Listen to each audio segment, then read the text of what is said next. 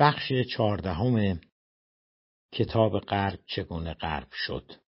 فصل پنجم انقلاب تجاری یا مرکانتالیزم عصر سفرهای دریایی و تولد برجوازی 1400 1600 میلادی. در دو فصل قبلی به ویژه در فصل مربوط به رونسانس اشاره داشتیم که بسیاری از مورخان معتقدند که یکی از نتایج مهم و سرنوشت ساز رونسانس برای اروپا تغییر و تحولات اقتصادی بود که آثارش به تدریج در قرون پانزدهم و شانزدهم ظاهر شدند. در این حال برخی دیگر از مورخین که بیشتر با گرایش مارکسیستی به تاریخ مینگرند خود آن تحولات مرتبط با رونسانس را در حقیقت ریشش را در اقتصاد می‌دانند.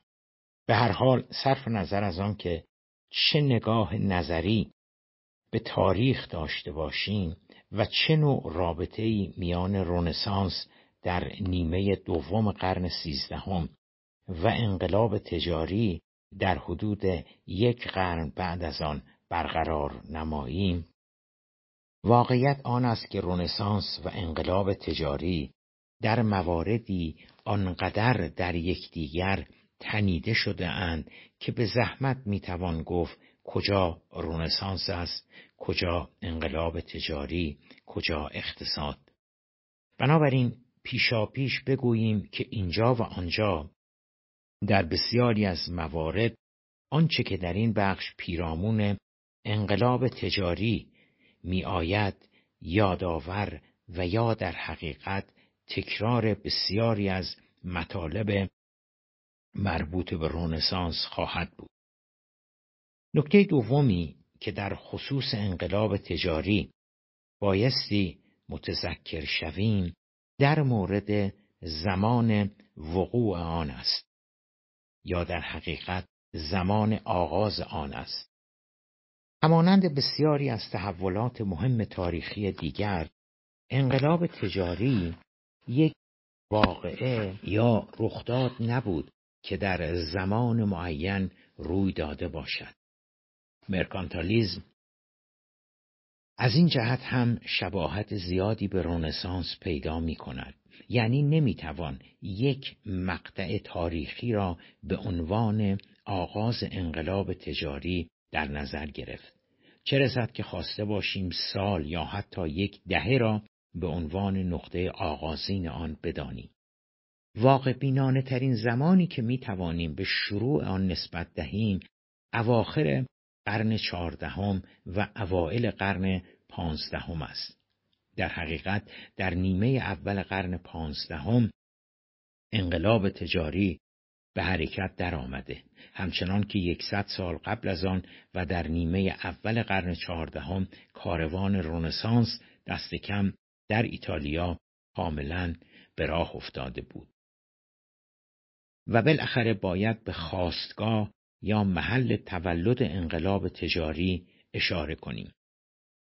در اینجا هم شباهت‌های زیادی میان مرکانتالیزم و رونسانس وجود دارد. دیدیم که رونسانس از ایتالیا شروع شد و به سرعت تمام اروپا را در نوردید. آغاز انقلاب تجاری هم به ایتالیا و درستتر گفته باشیم به جنوب ایتالیای امروزی باز می‌گردد. و سپس با همان سرعت به غرب و شمال اروپا و انگلستان رسید. جالب است که در طی یکی دو قرن بعدی پیشرفت رونسانس در خود ایتالیا بسیار کند بلکه کم و بیش متوقف ماند. اما در بخشهای دیگر اروپا گسترش یافت و عمق آن به مراتب بیشتر از خود ایتالیا شد. انقلاب تجاری هم دقیقا چنین سرنوشتی پیدا کرد. ظرف دو قرن بعدی ابعاد و گسترش انقلاب تجاری در بخشهای دیگر اروپا به مراتب از خود ایتالیا فراتر رفت. بعد از این کلیات و مقدمات اولیه بازگردیم به سر وقت تعریف انقلاب تجاری به مجموعه تحولات تجاری و اقتصادی که از اواخر قرن چهاردهم و اوائل قرن پانزدهم عمدتا در شمال اروپا و در ایتالیا آغاز شد و در نتیجه آن ساختار اقتصادی یک هزار ساله اروپای قرون وسطا فرو ریخت و مناسبات اقتصادی جدیدی جای آن را گرفت و در حقیقت زمین ساز مناسبات اقتصادی شد که امروزه ما در غرب آن را می‌شناسیم به آن انقلاب تجاری گفته می شود. به بیان دیگر از بین رفتن نظام اقتصاد فئودالیته حاکم بر اروپای قرون وسطا جایگزین شدن آن با یک نظام اقتصادی جدید را انقلاب تجاری یا مرکانتالیزم می‌گویند. قبل از پرداختن به علل تاریخی ازمهلال فئودالیته لازم است از چند تحول عمیق سیاسی و اجتماعی که انقلاب تجاری زمین ساز آنها شد یاد کنیم.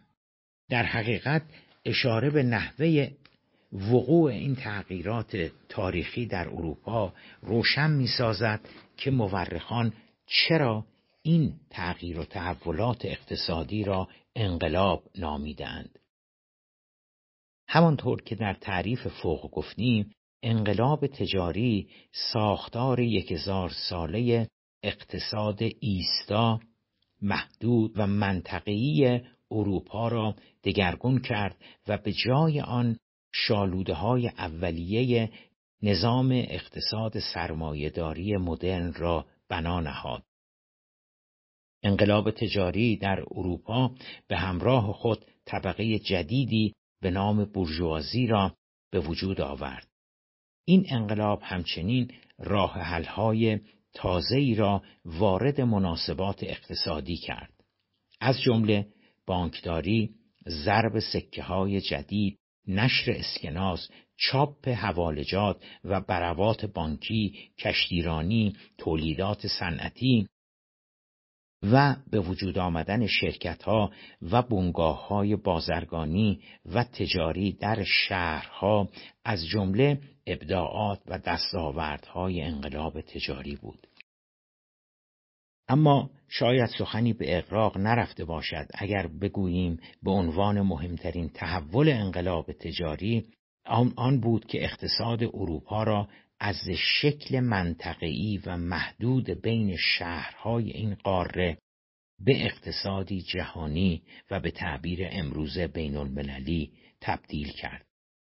اگر در قرون وسطا افق تجارت به صادرات از یک شهر اروپایی به شهر دیگر و یا واردات از منطقه‌ای در اروپا به منطقه دیگر محدود می‌شد انقلاب تجاری افق صادرات و واردات و تجارت را از یک قاره به قاره دیگری گسترش داد. همچنان که در بحث رونسانس هم به آن اشاره داشتیم ویژگی دوم انقلاب تجاری نقش آن در به وجود آوردن حکومتها یا دولتهای مطلقه بود. دولتهایی که به تدریج جایگزین ساختار و حاکمیتهای قدرتهای قرون وسطایی می شدند و به جای شراکت با فعودالها و کلیسا در سیاست و تقسیم قدرت منظما تمامی قدرت را تلاش می‌کردند از آن خود نمایند.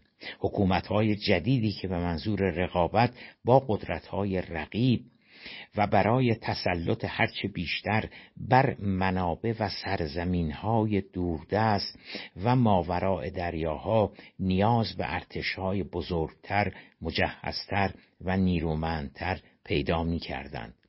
دولتهای دولتهایی که جدای از قوای مسلحه و نیروی دریایی به بروکراسی، نیروی پلیس و ابزار جدید حاکمیت مجهز می شدن.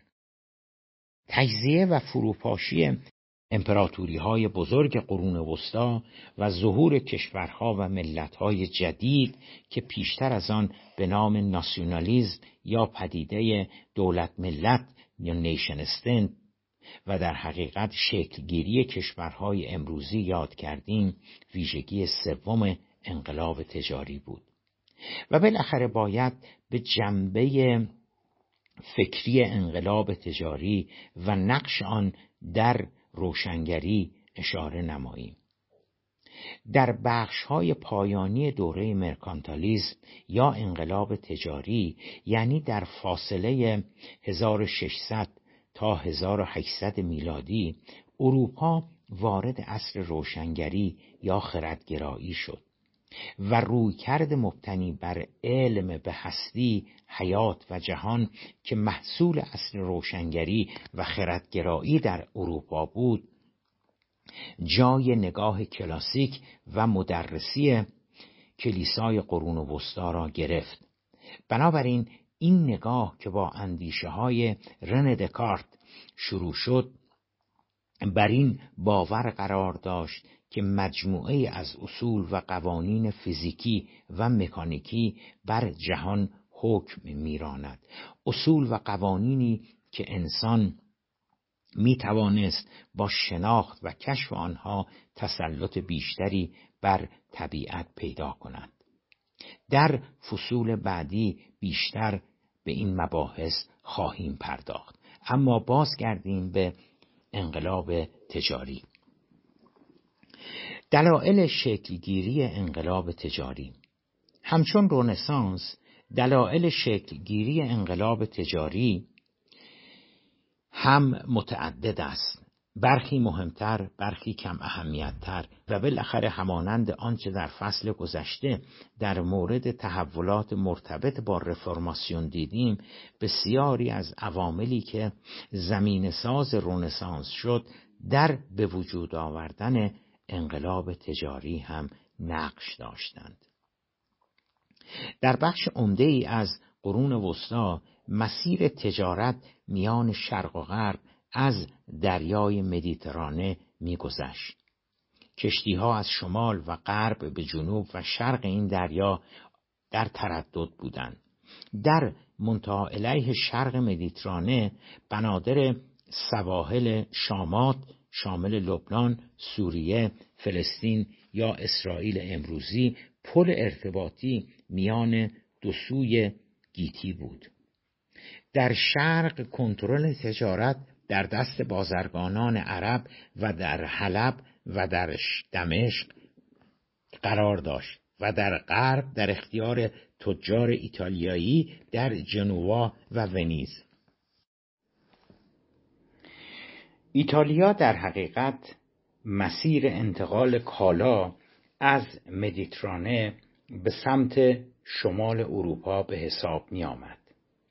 این وضعیت به طب باعث رونق و ثروت ایتالیایی ها در قرون وسطا می شد.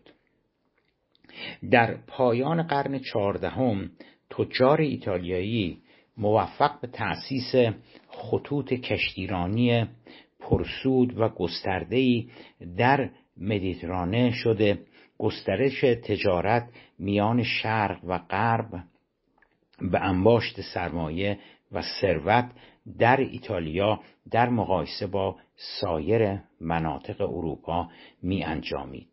تا جایی که شماری از تجار و کارآفرینان ایتالیایی را به سمت استخراج معادن فلزات در ایتالیا سوق می دهد و فلورانس و جنوا به عنوان مراکز عمده تجاری به ضرب سکه می پردازند.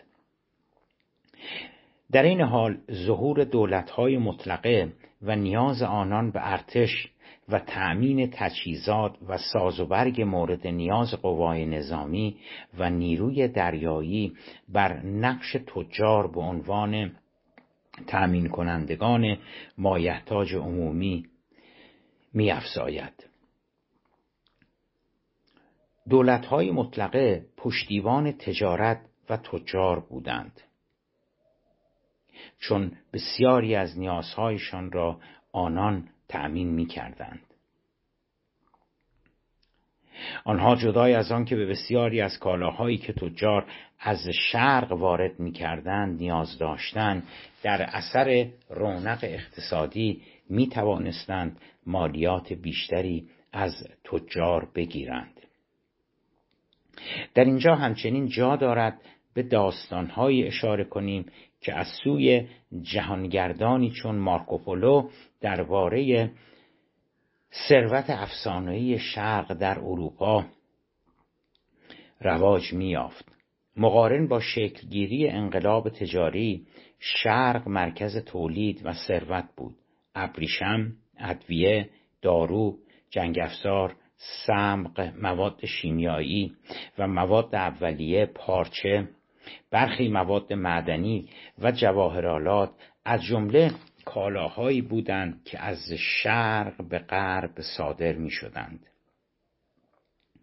بنابراین برای سفر به شرق و آوردن امتعه و مال و تجاره آن به اروپا اشتیاق و اصرار فراوانی وجود داشت مجموعی از تجار ماجراجویان و دریانوردان در تمامی قرنهای چهاردهم و پانزدهم در جستجوی ثروت عمدتا از ایتالیا و در مرتبه بعدی از دیگر مناطق اروپا از جمله پرتغال و اسپانیا راهی شرق می شدند و بالاخره به مهمترین دلیل انقلاب تجاری می رسیم آغاز عصر سفرهای دریایی.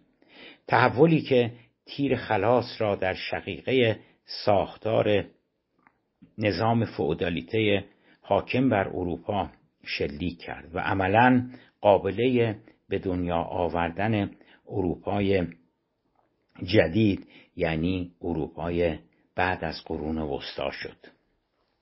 عصر سفرهای دریایی 1400 تا 1600 میلادی. تقریبا به فاصله یک قرن بعد از شروع انقلاب تجاری اروپا شاهد یک تحول تاریخی دیگری بود که شاید به جرأت بتوان گفت که در کنار رونسانس کمتر تحولی به اندازه آن در تغییر چهره اقتصادی اروپا اثرگذار بوده است. در حقیقت بیشترین تأثیر سفرهای دریایی بر انقلاب تجاری بود. این درست است که انقلاب تجاری بیش از یک قرن قبل از سفرهای دریایی آغاز شده بود. اما به گونه که خواهیم دید گسترش سفرهای دریایی و موفقیتی که به همراه آورد در حقیقت ابعاد این انقلاب را به مراتب گسترده تر و عمیقتر ساخت. اگر تا قبل از عصر سفرهای دریایی انقلاب تجاری تنها ایتالیا و تا حدودی جنوب اروپا را تحت تأثیر قرار داده بود با توسعه سفرهای دریایی و موفقیت هایی که به دنبال آورد انقلاب تجاری حالا دیگر همچون سیلی بنیانکن تمامی اروپا را فرا می گرفت بگذارید در ابتدا با نام صحیح لاتین این تحول مهم تاریخی آشنا شویم. نام درست آن سفرهای اکتشافی ماوراء دریاهاست. The Voyages of Overseas Discovery. که ما مسامحتا آن را به اختصار سفرهای دریایی خواندیم. آغاز این سفرها به اوایل قرن پانزدهم باز میگردد و پایگزاران آنها در وهله اول دریانوردان پرتغالی و اسپانیایی و در مرتبه بعدی بریتانیایی ها سپس فرانسوی ها و بالاخره هلندی ها هستند. انگیزه اصلی این سفرها یافتن راهی دریایی به شرق بود.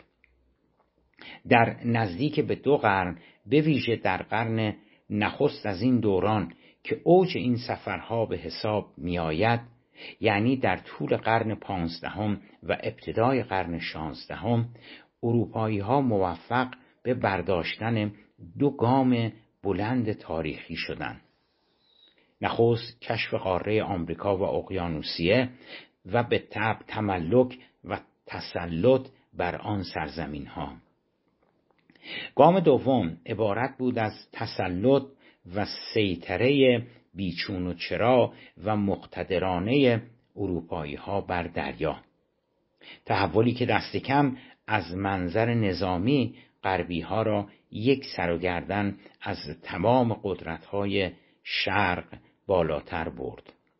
شاه بیت این دو قرن دریانوردی های متحورانه و خطرناک در دل اقیانوس ها که برای نخستین بار در تاریخ بشر اتفاق میافتاد دو دستاورد مهم بود. نخست دور زدن قاره آفریقا و رسیدن به شرق از طریق اقیانوس هند. و موفقیت دوم که از بسیاری جهات چشمگیرتر هم به حساب می آمد پیمودن اقیانوس اطلس و رسیدن به آمریکا در حقیقت از طریق اقیانوس اطلس. با توجه به دستاوردهای سرنوشت ساز سفرهای تاریخی دریایی برای غرب. نخستین پرسش آن است که چه اسباب و عواملی باعث به راه افتادن این سفرهای تاریخی شدند. به نظر می رسد که فهم اسباب و علل آن چندان دشوار نباشد. دلایل و انگیزه ها عمدتا اقتصادی بودند. به همین خاطر است که مورخان سفرهای دریایی را اساسا زیل تحول تاریخی انقلاب تجاری یا مرکانتالیزم میآورند. پیشتر دیدیم که در طی قرنهای سیزدهم و چهاردهم و مقارن با رونسانس ایتالیایی ها انحصار تجارت میان اروپا و شرق را در دست داشتند. دو قدرت دریایی دیگر مشرف بر, در بر دریای مدیترانه یعنی اسپانیا و پرتغال عملا می‌دیدند که بخش اعظم درآمد ناشی از داد و ستد با شرق به جیب تجار ایتالیایی می رود. و به دلیل انحصار آنان بر تجارت با شرق اسپانیایی ها و پرتغالی ها مجبورند برای مال و تجاره و مایحتاجی که از شرق به اروپا می آمد بهای بیشتری بپردازند هرقدر که انقلاب تجاری رونق و ثروت بیشتری برای ایتالیایی ها به ارمغان می آورد انگیزه پرتغالی ها و اسپانیایی ها برای یافتن مسیری جدید جهت دستیابی به شرق افزایش میافت از بین رفتن بنادر مشرف بر دریای مدیترانه در سواحل لوانت یا شامات دلیل ثانویه‌ای بود که کشف مسیر جدید به سمت شرق را اجتناب ناپذیر کرده بود پیشتر گفتیم که به تعبیر امروزه ترمینال صادرات و واردات میان شرق و غرب بنادر مشرف بر دریای مدیترانه در لبنان، سوریه، فلسطین یا اسرائیل امروزی می بودند.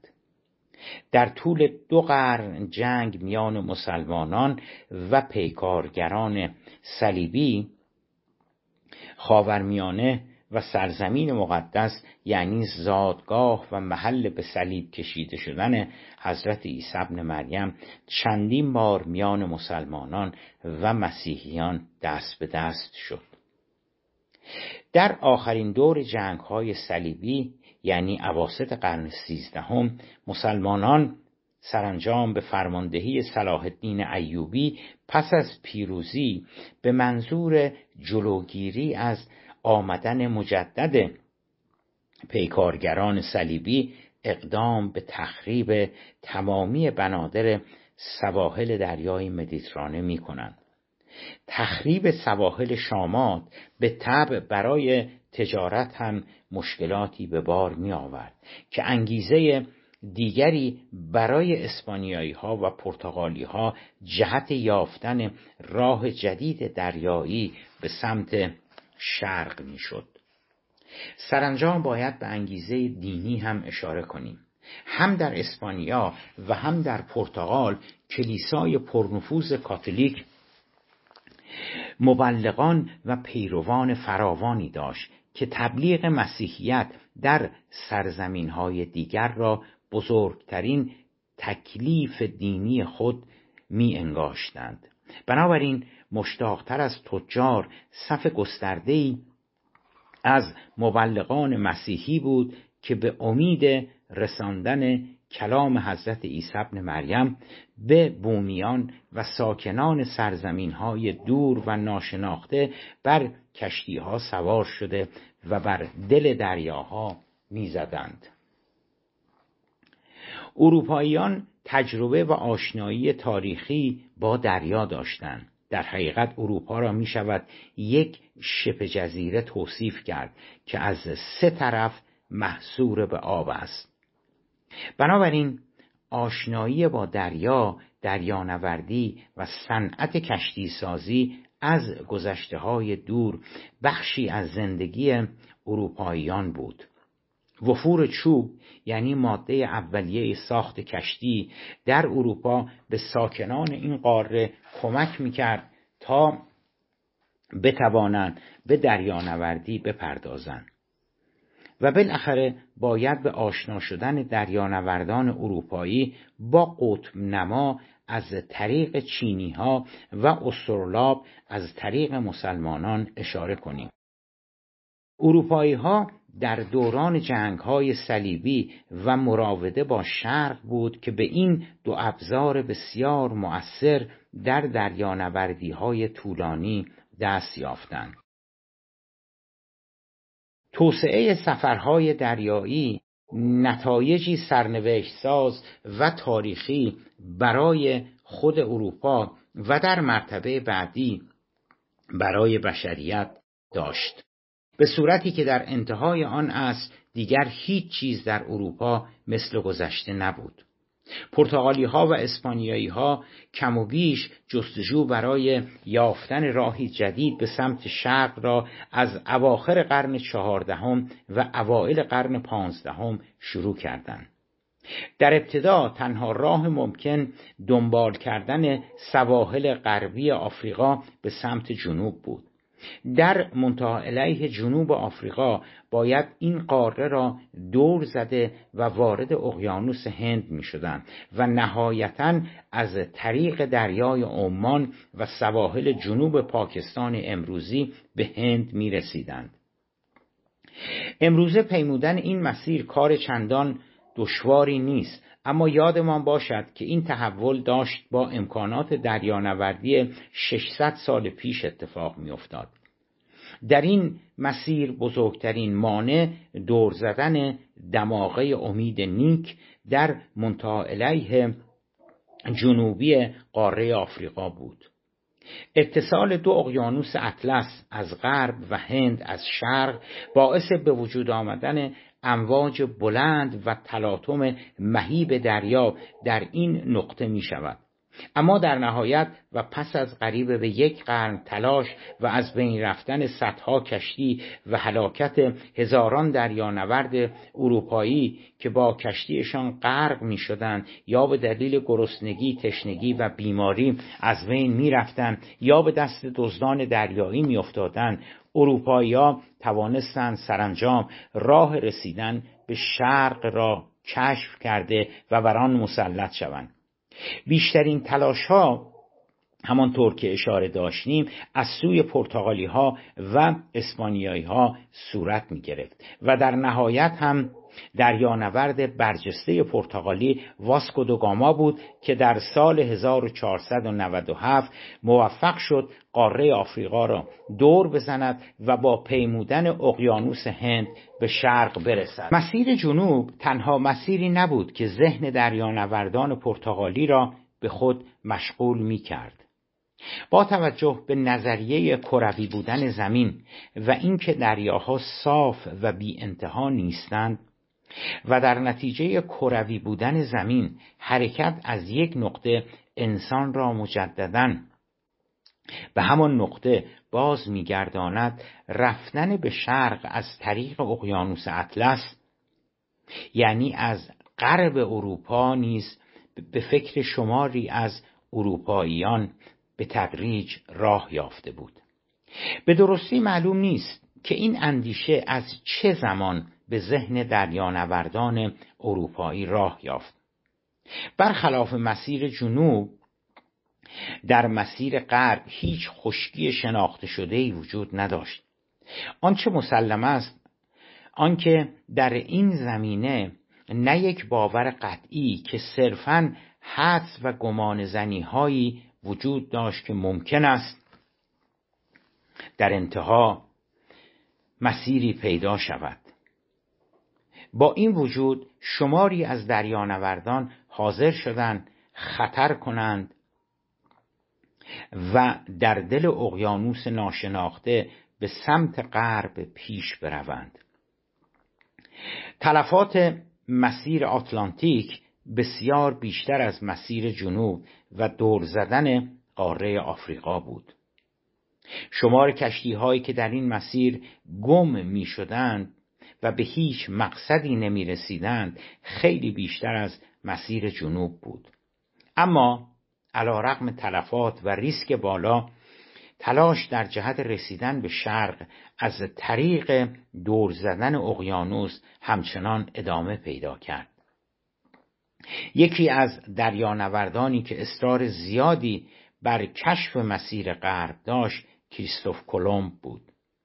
کلمب اصالتا یک دریانورد جنوایی بود. او یقین پیدا کرده بود که انتهای مسیر غرب در حقیقت به شرق می‌رسد. اما با توجه به نزدیکی ایتالیایی ها به شرق آنها اساسا نیازی به دریا نوردی در مسیر نامعلوم اقیانوس نداشتند ناامید از ایتالیایی ها کلمب به سر وقت پرتغالی ها می رود و پیشنهاد سفر تاریخیش را با آنها در میان می‌گذارد و تقاضای کمک می کند. اما همچون همولایتی های خودش پرتغالی ها هم استقبال چندانی از آن طرح نمی کنند. آن را بیشتر رویا و تصورات میپندارند.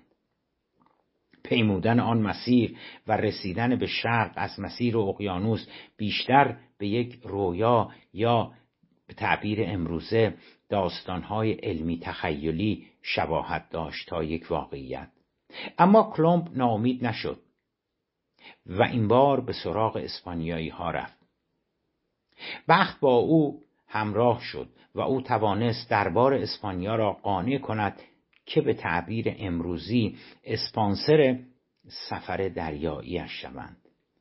اسپانیایی ها که در مسابقه سفرهای دریایی آشکارا از پرتغالی ها عقب افتاده بودند حاضر شدند تا از آن دریانورد با تجربه و در عین حال متحور و بلند پرواز حمایت کنند. و چنین شد که کریستوف کلمب سفر تاریخیش را آغاز کرد. حاصل کار را همه من می‌دانیم. کلمب به سرزمینی که امروزه به آن آمریکا می‌گوییم رسید. اما تصور خودش آن بود که به قسمتی از هند رسیده است. او آن سرزمین را به نمایندگی از پادشاه اسپانیا به نام آن کشور کرد. کریستوف کلمب بعد از کشف تاریخیش و در حالی که هنوز متوجه نشده بود جایی که به آن رسیده بخشی از هند نیست بلکه سرزمین جدیدی است فوت کرد. کریستوف کلم نه تنها قاره آمریکای امروزی را کشف کرد که مهمتر از آن توانست ثابت کند که با رفتن از مسیر غرب می‌توان به شرق رسید. او عملا توانسته بود به یک رویا و به گمان زنی های یکصد ساله حقیقت ببخشد. دربار اسپانیا که حالا سرمایه گذاریش به موفقیت چشمگیری رسیده بود به سرعت دریانوردان بیشتری را به قاره آمریکا یا به تعبیری که تدریجا در میان اروپایی ها رایج شده بود دنیای جدید فرستاد. کمتر از چند سال بعد از پایگذاردن کریستوف کلمب به آمریکا دو دریانورد برجسته دیگر اسپانیایی به نام هرناندو گورتز و فرانسیسکو پیتزارو مابقی قاره آمریکا را هم به نام دربار اسپانیا کردند. حاصل این تحول تاریخی آن بود که صفحات گسترده‌ای از نیمکره غربی شامل بخش‌های وسیعی از جنوب و غرب آمریکای امروزی، فلوریدا، مکزیک، جزایر هند غربی یا وست ایندیز و تقریبا تمامی اروپای مرکزی و جنوبی به استثنای برزیل مستعمره اسپانیا شد. موفقیت اسپانیایی ها در سفرهای دریایی به تب دیگر قدرت های دریایی از جمله انگلیسی ها و فرانسوی ها را نیز به جنب و جوش واداشت. یک سال بعد از کریستوف کلم در سالهای پایانی قرن پانزدهم دریانورد مشهور انگلیسی جان کابوت به همراه پسرش به همراه پسرش سباستیان موفق شدند بخشهایی از شمال آمریکا را به نام دربار بریتانیا نامگذاری کنند. اما برخلاف اسپانیا که عملا سه چهارم قاره جدید آمریکا را تصاحب کرد انگلستان هنوز نتوانسته بود در دنیای جدید سرزمینی را رسما و علنا به نام امپراتوری بریتانیا درآورد. در حقیقت نخستین حضور مستعمراتی رسمی انگلستان در حدود یک قرن بعد و در اوائل قرن هفدهم و دقیقتر گفته باشیم در سال 1607 اتفاق افتاد. زمانی که حکومت انگلستان شماری از بریتانیایی ها را در منطقه‌ای که امروزه ایالت ویرجینیا در آمریکا است را ساکن نمود. تلاش های بعدی متعلق به فرانسوی ها بود. موفقیت آمیزترین تلاش آنان در اوایل قرن شانزدهم به دست کارتر دریانورد فرانسوی صورت گرفت و دربار فرانسه بخشهایی از شرق کانادای امروزی را به نام پادشاه فرانسه کرد. در حدود یک قرن بعد دو دریانورد دیگر فرانسوی به نامهای جولیت و لاسال به همراه یکی از مبلغان مسیحی فعال فرانسوی به نام پدر مارکت بخشهایی از دره میسیسیپی و مناطقی از دریاچه های بزرگ آمریکا را به نام دربار فرانسه می کنند. سرانجام می رسیم به هلند دیگر قدرت اروپایی در سال 1623 هنری هاتسون دریانورد هلندی موفق شد طول رودخانه‌ای که امروزه در آمریکا به نام وی است را بپیماید و منطقه ای را که اینک نیویورک نامیده می شود و در آن زمان هلند جدید به آن می‌گفتند به نام دربار به نام دربار هلند نماید. اما مستعمره هلندی ها در دنیای جدید خیلی دوام نمی آورد چون در حدود چهل سال بعد آنها مجبور می شوند این منطقه را به انگلیسی ها واگذار کنند. البته هلندی ها توانستند در آن سوی کره زمین منطقه را که امروزه به آن اندونزی می‌گوییم به همراه مناطقی از آفریقا را مستعمره خود نمایند.